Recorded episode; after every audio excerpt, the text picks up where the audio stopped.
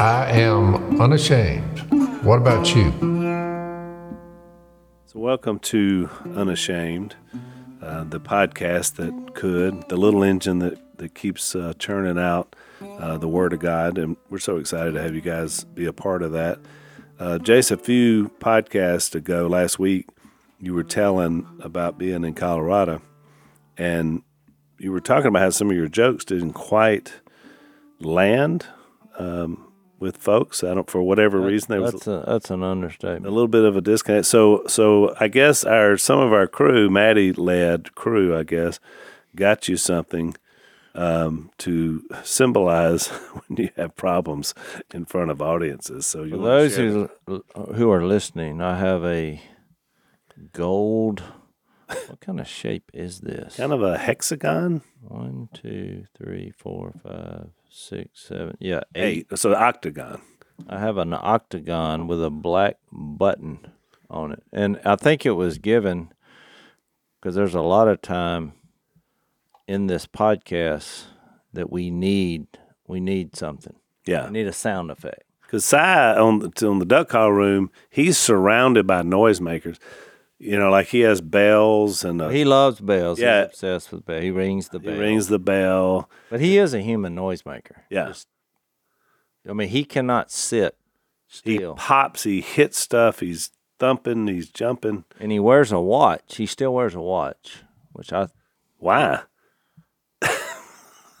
what, what could Si possibly have to keep time with? I've I've already told you all my stance about older people driving. I think it would help the economy if once you got to about 65, you had to have a chauffeur.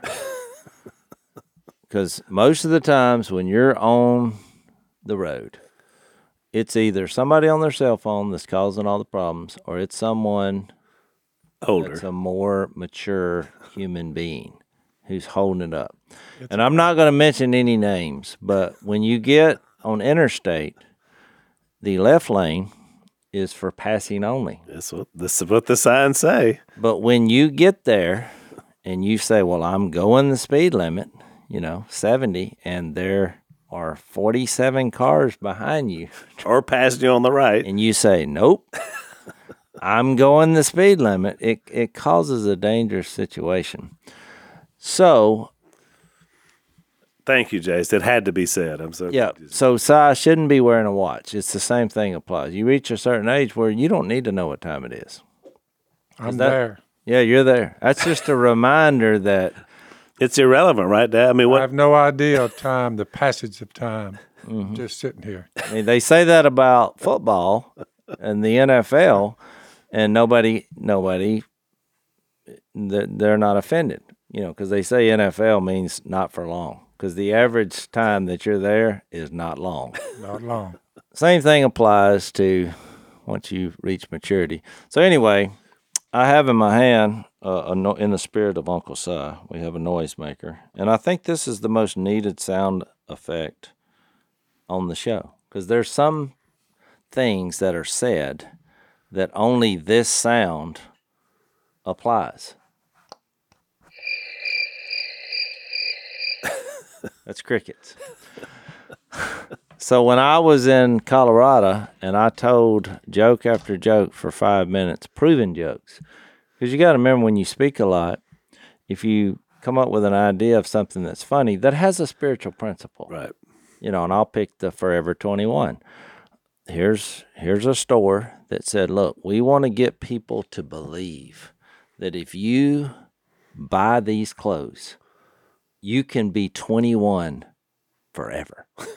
That's right. Now, where did they get that idea? Where's the only place on earth that you could possibly be forever 21? Does anybody know? Where's the only place on earth that you possibly, this is a riddle. There's the only place on earth that you could possibly be 21 forever. I would say heaven, but I didn't. I mean, that may be too broad. Well, what was Jesus's first message when he began his ministry? What is the first thing he started talking about when he began his ministry? He said, The kingdom is near. It's near. It's coming. Where's it coming? It's coming to earth. He's he's bringing it. He's bringing it. It's there. So if you're a member it's of there. the kingdom of heaven on earth, you're within a group uh, of however you want to call that. It's more of an organism, a movement, spirit filled people. The spirit was poured out in Acts chapter 2. People, human beings, could then receive the Holy Spirit of God. Now, that doesn't mean they have then been changed to forever 21. But if you have the Spirit of God, Romans 8 11, the same Spirit that raised Jesus from the dead, if it's living in you, it will bring life. Fortunately, there. Uh oh. Here's I was interrupting my. He's- my- No, uh, no, I, I know. I'm, he's just I'm adding fuel. Add This- fuel. uh, the entire law is summed up in a single command love your neighbor as yourself. Yeah. If you keep on biting and devouring each other, and just think about how human beings participate in that biting and devouring each other, Yeah. watch out, or you will be destroyed by each other. So I say, you say, how do you worm your way out of all this? Live by the Spirit. You say, live by the Spirit. What could it mean? And you will not gratify the de- desires of the sinful nature. If you live by the Spirit, you won't gratify the sinful part. Yeah. That's always after. You.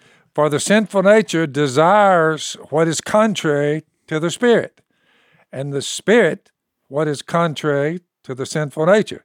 They're in conflict with each other, but you're carrying both of them. Everybody is.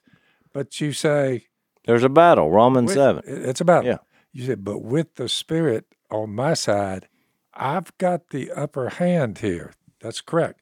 They're in conflict with each other, with uh, so that you do not do what you want. You say, you know, how am I going to keep from doing all this stuff?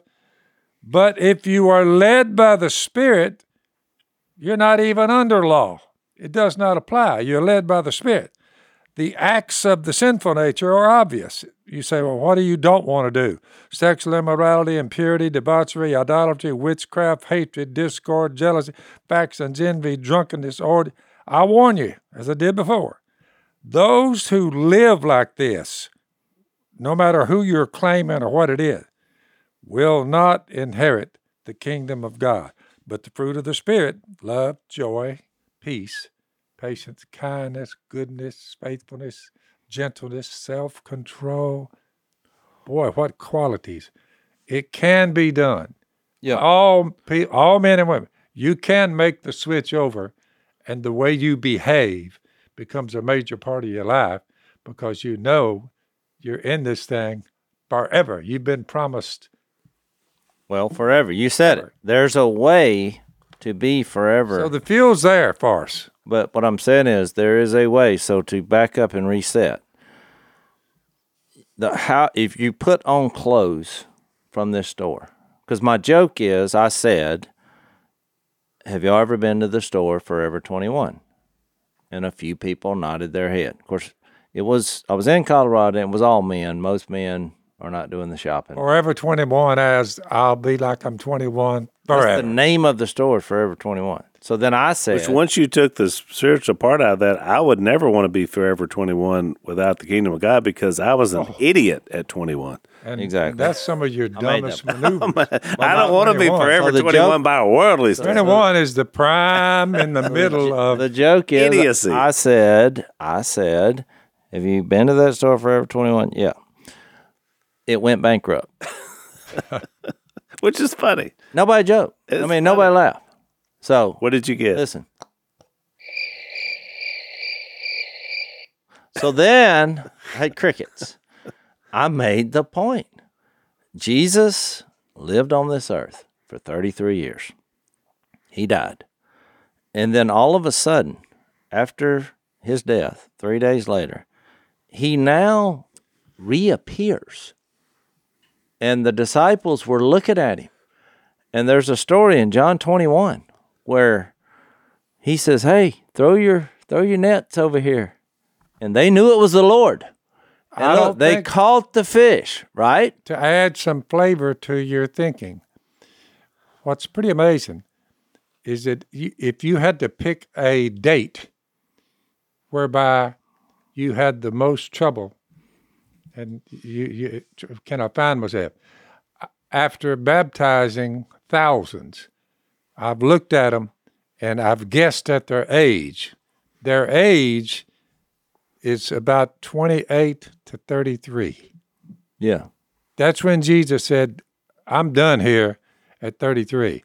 Well, by the time a human being reaches the age of 33, it's settled in his mind to a great extent who Most, he's going maybe, to follow the God or the Satan. It's a valid it's a valid point. So my point Just is thought. my point is the only way to forever be 21 if it's a possibility you would have to figure out who this Jesus is cuz he came back from the dead. Now I don't know how old he was. That's what I failed to do at 33. I don't know how old he was when he gathered with his disciples post his death and they had some fish and he wasn't eating that fish to sustain his life. You know, if you don't eat, you will die. Unless you just came back from the dead. So I would assume that he's eating fish just because he wants to, mm-hmm. not because he has to. He didn't have to eat it based on its vitamin value. No. So the point was that's I thought would be funny. It wasn't. Crickets. However, when you think about it, it is true. The only way you're forever going to be 21 on the earth as a possibility is to be a member of the greatest thing on earth, which would be the kingdom of God, which Well is which are people who have the Holy Spirit, who have not been resurrected yet. It hasn't it hasn't taken its final form in eternity. And I don't think you would be an age, let's say 21. But the only way that would be possible is the resurrection of Jesus. It's not in a store and and it proved out when it went bankrupt. How does a how does a forever 21 how does that become bankrupt? so it makes me think of Galatians 3, 26 and 27. We talked about this last podcast when we talked about the mo- or I guess a few podcasts yeah, ago. last week. when We were talking about the movie. For all of you're all sons through faith in Christ Jesus. For all of you have been baptized into Christ have put on Christ. Or you can think, you know, Galatians 2:20. I've been crucified with Christ. I no longer live. He lives in me. So, same spirit, Romans 8:11, same resurrection. There's your possibility. That that was the point. But now I have something cuz all of us say things that we may not understand. And so we have a cricket button. I think it'll be good. Like if Zach drops a big word on us, like, Exactly. and we don't know what it is. That's where the original idea came from. Right. Because Zach, he, in his spare time, he evidently studies the dictionary. and he's proud. And look, I mean, hey, he, he knows more words than I know, but So Zach, this is the new cricket machine for both jokes that don't land and or large vocabulary words. Before you respond, let's take a break. You don't think about it, Jase, but um, you know a lot of air travel here lately. One of the things you appreciate when you're having to sit for a long period of time is what kind of underwear that you're wearing. That can make a big difference. Um, it does to me on an airplane or anywhere else in a duck blind. One of uh, the my favorite things about Tommy John uh, is that they don't ride and they don't move around on you, which is really good. We've been talking about Tommy John underwear since really the podcast began. I've been wearing them since before they became a sponsor.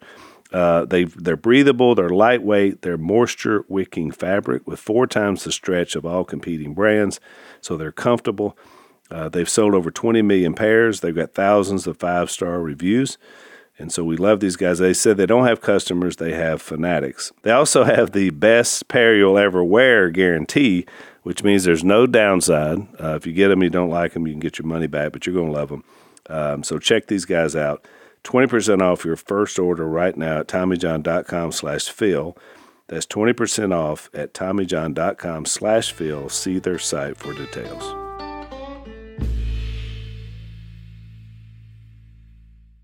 First of all, can you hear me? Yeah, loud and clear. we hear you and the whole world hears you, Zach. Yeah, I, I stepped out because I had an emergency at the house. There was a woman screaming at the top of her lungs. I thought something was bad going on. I go outside. I hear her screaming. I can't identify where she's coming from. I call the cops. The cops show up. This all happened while you guys when I left when I left the last conversation. Yeah. This real time, and then I look, and then Jill her uh, her car doors open, and she's nowhere to be found. So I'm start I started freaking out. So make a long story short, I, I pulled out my pistol. I, I, I'm I'm roaming the the neighborhood around the houses, and I'm trying to track. Yeah, oh yeah, I'm like sweating. I'm like, what? And the I thought maybe it was her, and cops show up, and I'm like, I'm like, I'm tracking her phone. Says she's at this address, and they're like, well, that's like two miles down the road. I was like, that's the tennis court. I'm like, okay. So I go inside. I said, where's mom? Oh, she's going to play tennis with uh, my sister. So I, it was all for nothing. I don't know what the what the scream was, but I left, and you guys were talking about the crickets at the at the the deal. I come back, and now y'all are still talking about the the crickets in Colorado. Well, after hearing that story, Yeah, Zach, yeah, I let's- have one thing to say. Listen,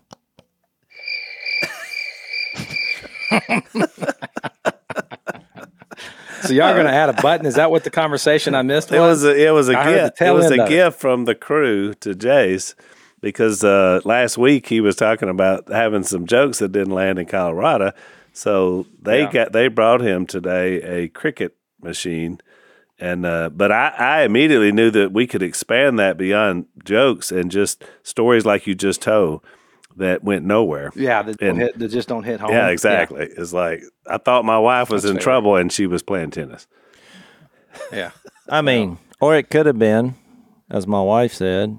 She said, "Babe, maybe you need to entertain the thought that you're just not funny." I said, "Thank you, babe. I love you so much." hey, pipe down uh, behind the walls. over Yeah, yeah, That man was was laughing at that Now, see, you don't want to be laughing at that, but I'm I'm so glad I have this now. So I just feel Now, so so Zach, J- Jase, Jason Silas is now like uh, Silas Merritt, who has sound things on the duck call room. Now Jase has a new toy. So Make sure the woman that knows everything, and I can't catch her name, but someone gave me a clock, and this woman would tell me, keep time for me and everything. This this man Alexa. gave me, but it was all There's a a- lie. It was a lie. there was woman- a woman who knows everything. and to tell me what time, and she said, does Oh, not, you're does not talking about, apply- uh, does not apply. You're talking about uh, what's her name? here. What's the Alexa, Alexa? Alexa, I asked her a question she couldn't answer. I said, I'm out of here. Phil, there's another point to what I'm saying. Here's the world saying we have you have your God, we have an omniscient, computerized, yep, computerized, generated, all-knowing being. so you asked her if she hunted ducks, and what did she tell you? I asked her what if good. She said, you know, does not apply. Yeah, yeah, yeah. She said, "I don't know." I don't know. Yeah. How do you not know? That's what Dad You said. How do you not know? You either hunt or you don't. You either know or Mm-hmm. you don't. So Alexa was, and then he said, Dad says that she asked. Of course, Dad doesn't hear so well, but he says that she asked him where was Si, and then he immediately got paranoid because he said, "How does she even know I have a brother named Si?" Yeah. And then he checked her conversion and determined she might be an atheist. So So we'll see how it plays. We we now uh, we needed this. I think it's going to make a better podcast Well, moving forward. leave it to the crew to upgrade our facilities with It now. takes a village. It takes a village. You know, do you know how that sound actually? I, I learned this from being a preacher from preacher jokes. Someone told me that because at, at our church building, in the when we have a really really hot summer here, a lot of times the crickets will come inside our building and get in our baptistry actually to escape the heat, and we've had to we've had to wash them out of the way, haven't we, Dad? Yeah, I've You know, seen it. And so uh, the sound that that uh, machine makes, Chase, it's the two, uh, I guess, upper, um, what would you call those um, uh, legs of a cricket rubbing together. So when you hear that noise, that's their two upper, their forward legs rubbing together. So that's the cricket noise. Just so you know, that's a random fact. But so you got that. Great. so I know what the draw is to the podcast, and it is the Word of God. And we're fixing to get into my favorite chapter in the entire Bible. Yep. I mean, just think about that. Yeah, mine too. Is it really? Yeah, absolutely. I've told this story so many times. In fact, I was going to bring a book today, and I couldn't find it this morning. There's a book that Kyle Idleman wrote. He's the, the lead pastor at Southeast Christian, Louisville, Kentucky. Uh, fantastic read. And it's about the prodigal son and about this story. And so I, I will try to have it on the next podcast. But it uh, this story is so impactful, and it just you know we're going to be setting it up a little bit because there's a lot going on here it just to sitting around this table, that's Zach and I both were sort of like the youngest brother in the story because we were what I would call Zach short term prodigals. Uh, mm-hmm. In other words, it, it, didn't last long, but it was a few years uh, away from God and away from our family.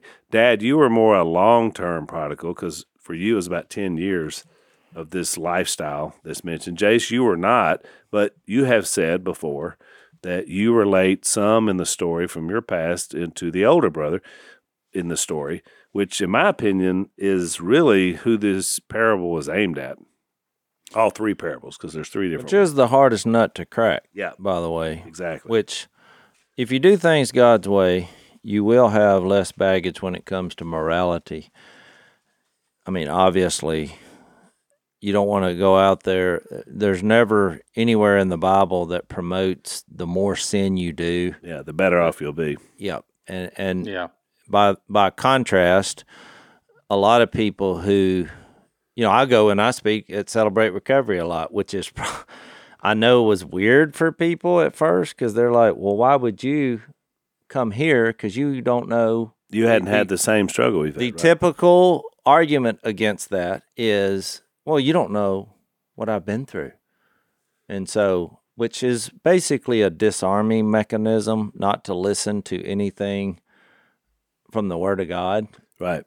I mean, that's just the truth. Because the point is, if that were the case, Jesus would be the worst teacher of all time. That's he would be disqualified. Right. If you had to, if you had to have experienced a sinful life, Jesus would be the worst teacher ever. That's and right. instead, he's the best teacher ever. So, don't fall for that pitiful argument. Yep. It's harder when you do have the older brother tendencies because I've said before, I believe the worst sin is to come out from under is pride. It is yep. because you think you're better than everybody right. or you think you can earn your your way to God's favor. And you can be lost and you don't know it. And so I think before we begin this, because this goes down a lot of roads, there's a lot of things here that we're going to discuss. But I think you got to keep in mind the the main reason that these three stories came out was because of the predicament that Jesus was in, and the Pharisees looked and made this accusation in verse 2 the Pharisees and the teachers of the law muttered, This man welcomes sinners and eats with them. Because verse 1 says, The tax collectors and sinners were all gathered around to hear Jesus. And so here are the Pharisees and the teachers of the law. They're, they're muttering. What, Mutter. What, what a word. Mutter. Muttering. In fact, I, I, I have that Greek word somewhere. Um, Why is he with them? The Greek word for this muttered or grumbled, some will say, is ganguzo. That's that's the Greek word, which is thing about that word ganguzo, ganguzo, ganguzo. It, it, when people the word itself is kind of has that sound, and it reminded me of Dad the story you told when you went to New Zealand and you spoke, and they were kind of giving you the old House of Commons. Oh yeah, it was like we we don't agree with what you're doing. I said, why are they doing that? And and the guy that brought me to there said they don't like what they're hearing. That's right. when I preached the gospel in a public setting, what was unique about it, to my face, inside the building. Yeah. They were, uh, what's the word? Gunguzo. Muttering. Gunguzo. Gunguzo, Gunguzo. gunguzo, gunguzo. Gunguzo. So that went down, and I said, they're all against me. However, they got a hold of how to get me on the computer. They said, sorry about that. I had to do it because of the people that I was with. They they would have Peer pressure. ostracized me forever Peer pressure. if I had said, the man is preaching the truth. Or an amen. Or an amen. Yeah. He said, and, and there was about 10 or 15 of them that actually got in touch with me saying, we're sorry that Yeah. we murmured. We, we believe what you say. Yeah. I But thought they couldn't announce it because of their fear Right. of being downloaded or, you know, Yeah. run out Off of. somewhere. Yeah. So uh, I've thought about that many times. Let's take another break. So I'm assuming with the Unashamed podcast, we've probably got a lot of gun owners out there, Jase, that listen to us. Is that probably a safe assumption? Second Amendment. It's Yep. there for a reason. It's there for a reason. We are lawful uh, in our owning of weapons, but it is constitutional. Uh, one of the things we know is responsible gun owners, especially hunters. If you don't have a clean weapon, uh, then you're not going to have an efficient weapon or a safe weapon. That's very important. And sometimes things will happen in a duck blind or someplace out in the field, uh, and you'll get mud or different things down in your barrel. So, uh, our friends at Barrel Buddy uh, have come up with a polymer system to be able to clean your barrels, make sure you get everything out of there. Uh, I've had trouble with that in the past when I was a youngster uh, of not having a clean barrel, and it makes a mess and it is dangerous. So these guys are great, great Christian company, brothers in Christ. We love that about them. Uh, these polymers are white. You see the ones I'm holding in my hand. They're for every gauge of shotgun, uh, every rifle, every pistol. Uh, so you can clean anything that you have. It's white, so you can tell the residue that comes out of it. You know you've gotten it out of there uh, and left it nice and clean. So check these guys out. Hunting season is upon us. BarrelBuddy.com is where you go. B A R R E L Buddy.com. Check them out.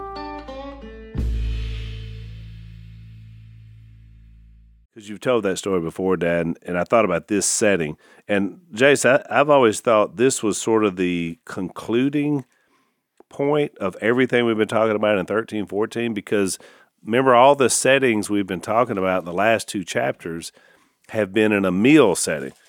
Um, you know, and there's typically he's used that um, illustration when he's been talking about this. And so this again, they put into that context because they say it just says they were gathered around it, but they say he even eats with them. Like, and again, we talked about why Pharisees would have dinners. It was to advance their political careers.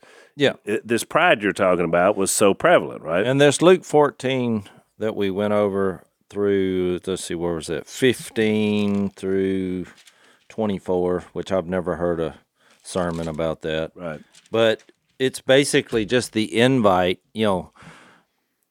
It's like we're going to have a great great banquet. Go invite people and all alike verse 18 they began to make excuses. Now you just think what God is inviting us to. That's why I started off talking about he's in, inviting us to be a part of the greatest kingdom that has ever been and that will ever be. It's a forever eternal that- kingdom. But there is, in verse 25, the cost of being a disciple. Exactly. It's, it's Which is it's- why people Your your, name no. is on the line on the line like in New Zealand. Yeah. Well, in America, it's just as bad. Right. They murmur against you. Well, you're right, Phil. The reason people did not want to accept the invitation is because of verses like 14, 33. In the same way, any of you who does not give up everything he has There you are. might be my disciple. Well, that's a deal breaker to me. There- there- Talking about crickets. There is a cost.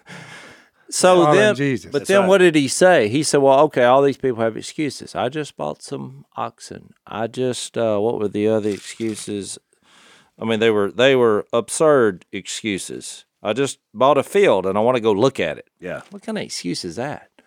this is, you know, and I actually used this illustration after my Forever Twenty One joke didn't go, go. It was a dud.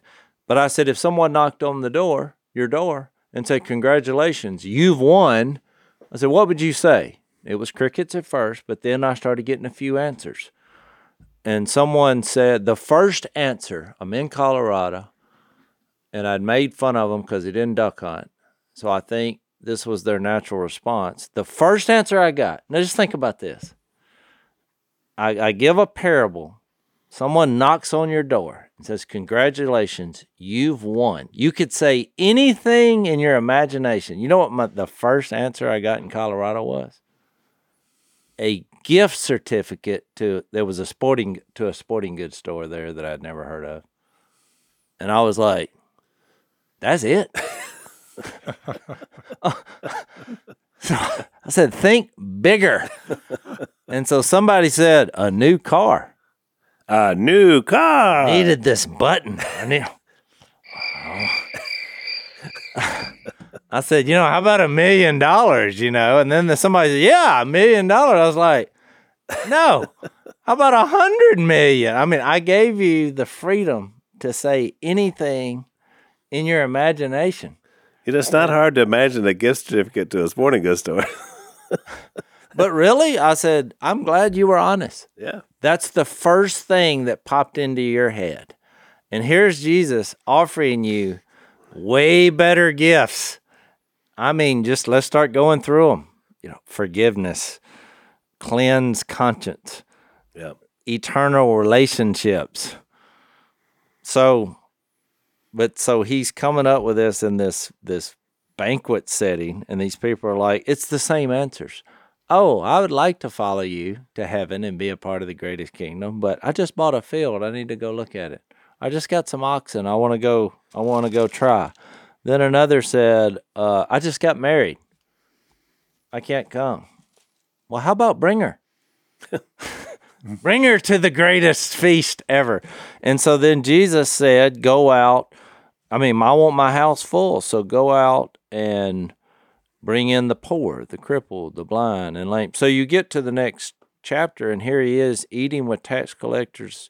In that and word, sinners. Jase, the welcomes, it says he welcomes in the NIV. Some of them say receives these sinners. The word komai means to welcome favorably, to look forward to, and to wait for, is what that word means. So, in other words, this is a depth of how he feels about them. It, it's a love. He he's receiving and loves these people just like he was receiving them in the kingdom banquet.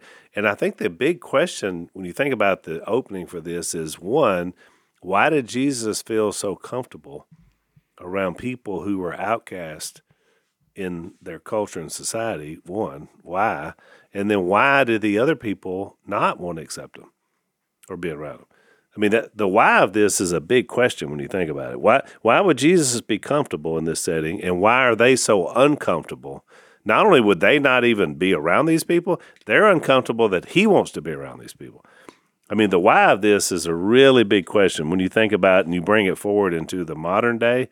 Why would you not be comfortable around people who are not like you, who don't know Jesus, who don't act the right way? You, you say, well, you're uncomfortable because you know you don't approve of their behavior. I mean, true, but the only way their behavior would change was if somehow I was able to have some sort of impact on them. I, I mean, mean- it's I a mean- big question. If you think about what the common thread of these three stories he's fixing to tell in response to this accusation, because these are these are responses in three different ways to this man welcomes sinners and eats with them.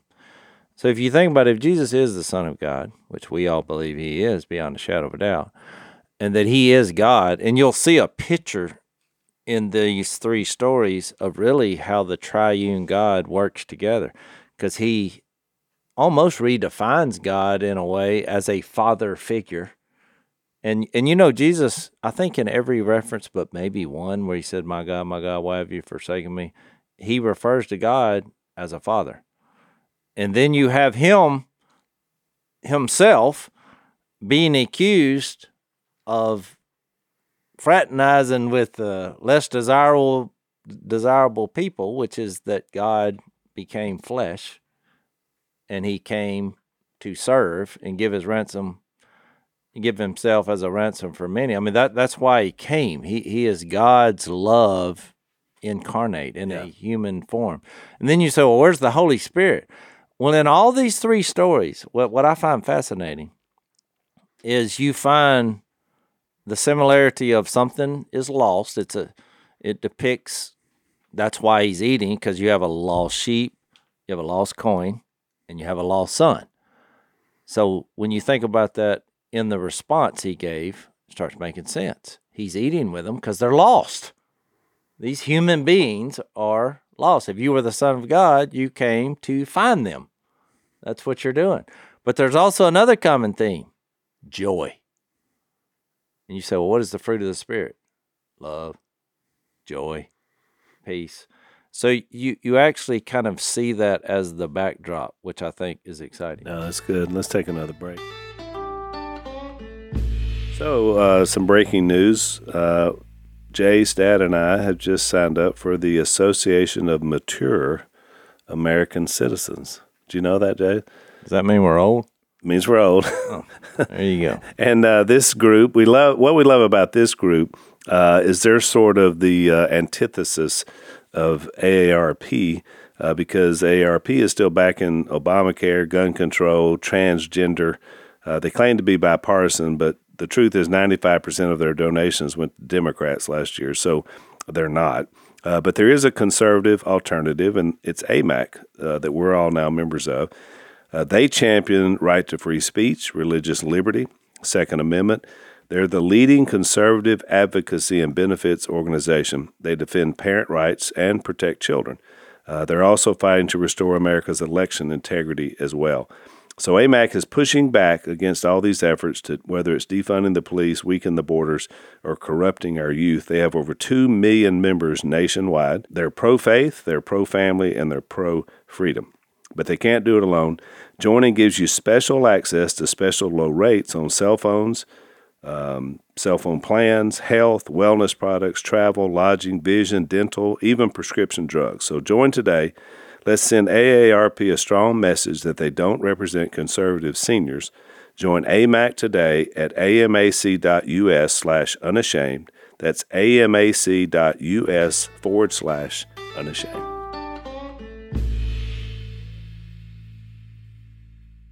Uh, I, you know, I thought about just this scene. You remember in the movie in Jesus Revolution? I don't know if y'all saw it, but in the movie, it's set in the late '60s, early '70s. So the hippie movement is in full force. Dad, you remember it well. You lived in it, and you know you're out in California, and of course. I, am assuming that's where the hippie movement started. I don't. Most things do start out there. So they wind up coming into this traditional church, and it starts with this uh, the actor that plays Jesus on The Chosen. He's playing this lead character. He's a hippie, and so the the pastor's daughter meets the guy, gives him a ride, and then brings him to meet her dad to go to to meet with him at their church. Well, his church is super traditional, you know, typical '60s and '70s, but it didn't be the same today. And so, but all these hippies start coming into this church setting, and they're sitting on one side where they look different, they smell different, they act different but they're all excited to be there. So this pastor's kind of hung because he's up in front of the people on this left half of the people in his congregation.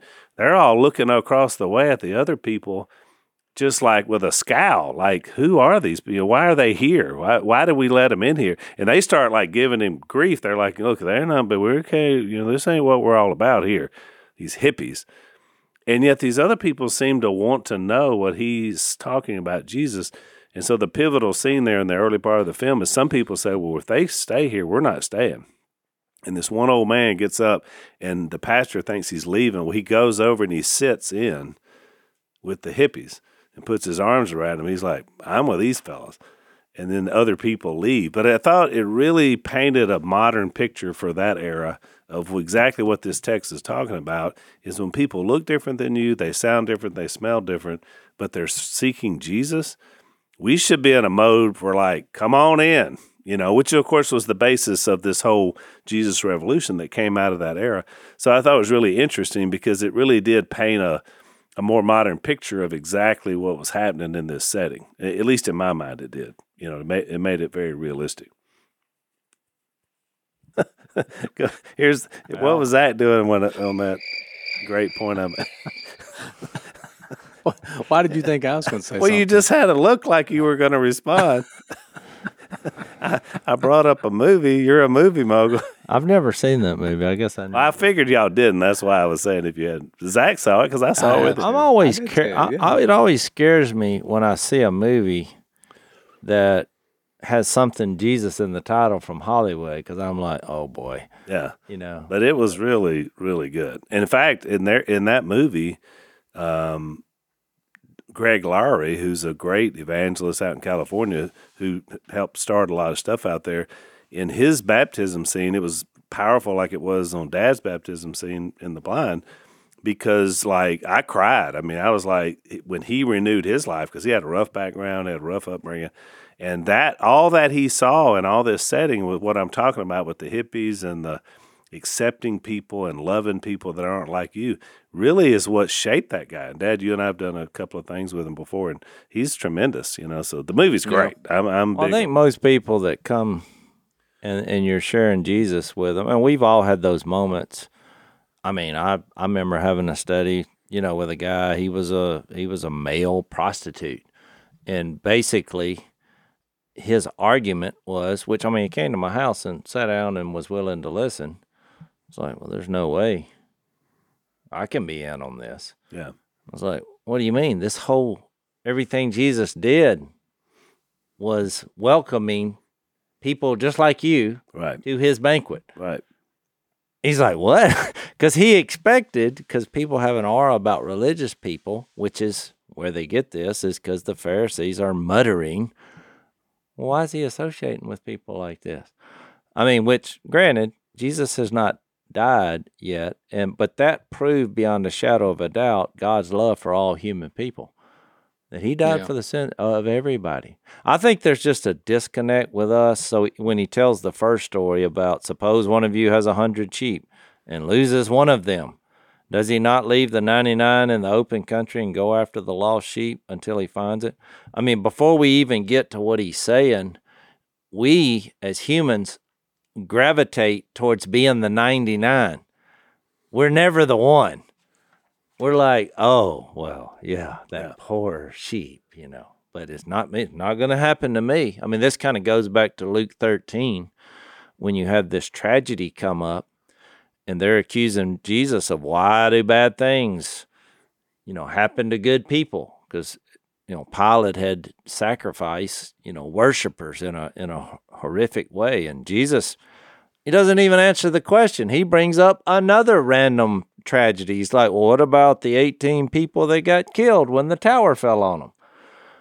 And so he's like, well, what was his point? His point was very radical. He said, you need to repent before something bad happens life, to you. life is fragile. That's what that means. He he did the same thing earlier, you know, speaking of cost of following Jesus. Remember when he said the guy on one of the excuses on why he wasn't going to follow Jesus, he's like, "Well, I got to go. My dad just died, and I got to go to the funeral." And Jesus says something very uncomfortable. He's like, "Go let the dead bury their own dead, but you go proclaim the will of God."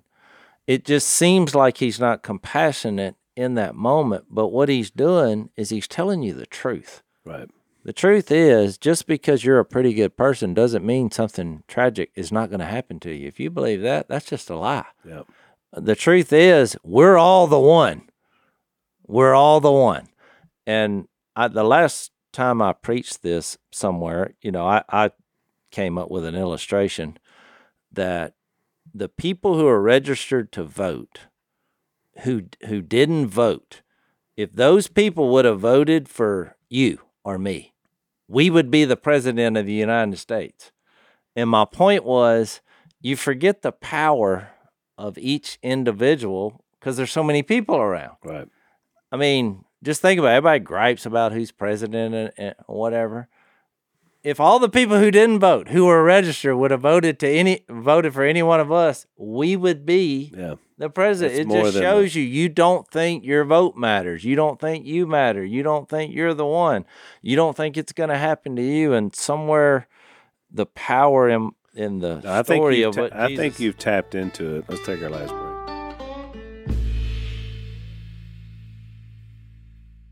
Think you've tapped into it, Jase. The major theme of all three of these parables is the value that God, the Creator, puts on an individual, any individual. That's why the mean, the, the that really door is is, narrow. Yeah. It's because it's the the door is actually a person named Jesus, and we come to him one at a time.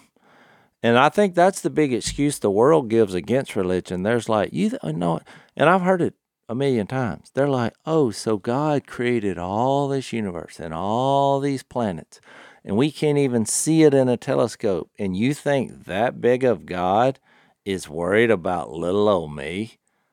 uh, uh, the equivalent of a grain of sand on the seashore. But that's what they're thinking. That that's what we have to have the conversation with with people who don't have a relationship with God, because that is their argument. They're like, no way. They they dismiss it. He if he's that big, he can't be worried about me. Yeah. And you like, well, how about Luke 15? Because here, that's basically what Jesus is indirectly destroying in that argument. That's why I'm sitting at this table. Right. That's exactly right. And, and the value that he puts there. Let's read the rest of that uh, context because it does he not leave the 99 in the open uh, to go after the lost sheep until he finds it. And he's saying that as a, as a, a uh, you know, the rhetorical question, right? The answer would be, of course he would. And when he finds it, he joyfully puts it on his shoulders. So here's the concept of joy. That's going to be throughout these stories as well. Oh, it's easily missed. Yeah, Look, it is a major pillar. Because just think about it. Going back to my illustration about someone knocking on the door and saying, What would bring you joy? And most of us go with something earthly. That's our first response. Well, you know, I just got a bill for whatever. It'd be nice if somebody knocked on the door and said, "Look, I'm going to pay that big. You know, I'm going to get you out of debt." Or um, that's where we think real joy lies, because it shows by our daily life. That's what we're getting upset about. That's what we're having arguments with our wife about. Or, I mean, what are the number one arguments in marriage? Usually something to do with money or the lack thereof. And he's talking about joy, and it's going to happen over and over. Rejoice, joy, rejoice. Not only on earth, but in heaven. There's joy in heaven Oh man, that's when something is lost that is found. And, you, and when you start, when you, you go back to the original statement, there's joy in heaven over a sinner that repents. Yep. I mean, just think about how moving that is. I, I just imagine, you know, every time based on what I've read here, every time someone comes to the Lord and we're clapping and we sing and there's tears, all these things, the people that know Him, but thinking about heaven celebrating in those moments, one after another, I mean, it's very inspiring. so we had a we had a service recently, an assembly where, uh, and I think y'all were both there, uh, where it was a men's retreat, and this was their first Sunday at the end of the retreat. And a lot of people had made a lot of life commitment change, and I remember I walked over to one of our buddies, Gary Glenn, who was on our podcast uh, a while back when we were studying Romans, and I said, "Well, what do you think about this, Gigi?" And he said, "I'm addicted to change lives," and I thought, "What a great line." Because we were both joyful about the morning. You remember they had the bell up front, and a lot of times the guys would ring the bell, signifying that they had made a commitment to Christ. And so everybody would clap and cheer every time that bell went off. And it was just a symbol, but it was a really powerful one because it does show you that if there's rejoicing here, what do you think's happening in heaven, according to Jesus in this context? So Well, let's read it. Is that verse seven? yeah, and and when he finds it, he joyfully puts the lamb, the sheep, on his shoulder, and he goes home. Then he calls his friends and neighbors together and says, Rejoice with me. There it is again, Judge. I have found my lost sheep. I tell you that in the same way there will be more rejoicing in heaven over one sinner who repents. Now, this is a, quite a statement at the end of this than over 99 righteous persons who do not need to repent and which is interesting that you know Jesus makes that statement mm-hmm. because we know. I mean, he's saying, "Wait a minute, is, is he saying there's righteous people apart from him?" And which is a big theological question that comes out of this context. Exactly, and there's a lot of ways to read this. So, you know, some people think he's being sarcastic at the Pharisees, Yep. you know, who thinking they don't need to Right. repent. Yeah, but at some point, we know if you read the rest of the Bible And you got to remember, this is a parable on why he's eating with tax collectors and sinners because he's after each individual. But at some point, we all, as adults, have to repent. Yep. So, And there's Now- plenty of other passages in the Bible that let us know there's no one righteous, not even one, right? Romans Yeah. 3 and a lot of other passages. So, so he's definitely not making a theological statement here. So whatever he was doing to illustrate his point, I think to Jase's point earlier, the overarching thought is he's talking about the one versus the collective. Because the Pharisees were more con- more concerned about the collective. What are people thinking? How are people viewing this Oh, situation? or that? exactly. It's always is- about the collective instead of the one. this is the greatest news on earth. I mean, this is something you could stand up and preach on no matter what you've done, where you're from. He loves you. Yeah, he's after you, not not your buddy next to you. Because we always do that, he's like, if you're in if you're in a church service and you're hearing a great sermon and you're thinking of all the people that you're glad that's in the audience that this message is going to, I would I would I would take a moment and pause and say, well, what about you? That's right. Because that's what we tend to do as human beings because we're depending on our self righteous. But the good news, that is great news. It's inspiring. The bad news is he tells a story that relates us to sheep, which I will present is the one of the top 10 dumbest animals on the planet. And They're so dumb and helpless. they have to have a shepherd. So I, I mean, I think we need to talk about that because there, there, there's a truth in there somewhere. You know why he picked the sheep uh, up and put it on his shoulder? Do you know why? Probably so it wouldn't run off again. It's so dumb that it's not like a dog. It won't follow you back home. It doesn't say, "Oh, great, I've been worried I'm about finally it." back where I'll get food. No, it'll run off. Even at, you literally have to pick him up. And I've done so many research, done so much research on on sheep. I mean, because you know what the one of the most common deaths of sheep are or is I forget how I said that uh is they will they're just because they're they're constantly just following their appetite, Right. which I think there's message in there somewhere, and they'll get up on the side of a mountain that's not safe in in the in the quest for grass, and they'll get out there and they're not aware of their surroundings and just fall off the mountain and die. Over what? Some grass. The When you- next bite, you realize how much grass there is on the earth? and you have to go. I mean, and when you get in the different kinds of sheep, even when I was in Colorado, I mean, we almost had a car wreck because people were looking at these, whatever they call them, rock horn yeah, the, or whatever. the, the ones with the horns on them, yeah. Yeah, they're up on the just you're looking you're like how f- physics wise did they get up to the top of this mountain Right. and are just barely hanging on. And I said, that just proves one thing. Sheep are dumb. We need a shepherd. Because there's way more grass down the flatland than up in the mountain. All right, we're out of time, but uh, we're just getting cranked up onto a great uh, chapter, Luke 15. So read ahead, do a little study, and be ready for us. We'll talk about some more in overtime. Uh, blazetv.com slash unashamed is where we'll do that. So we'll see you there.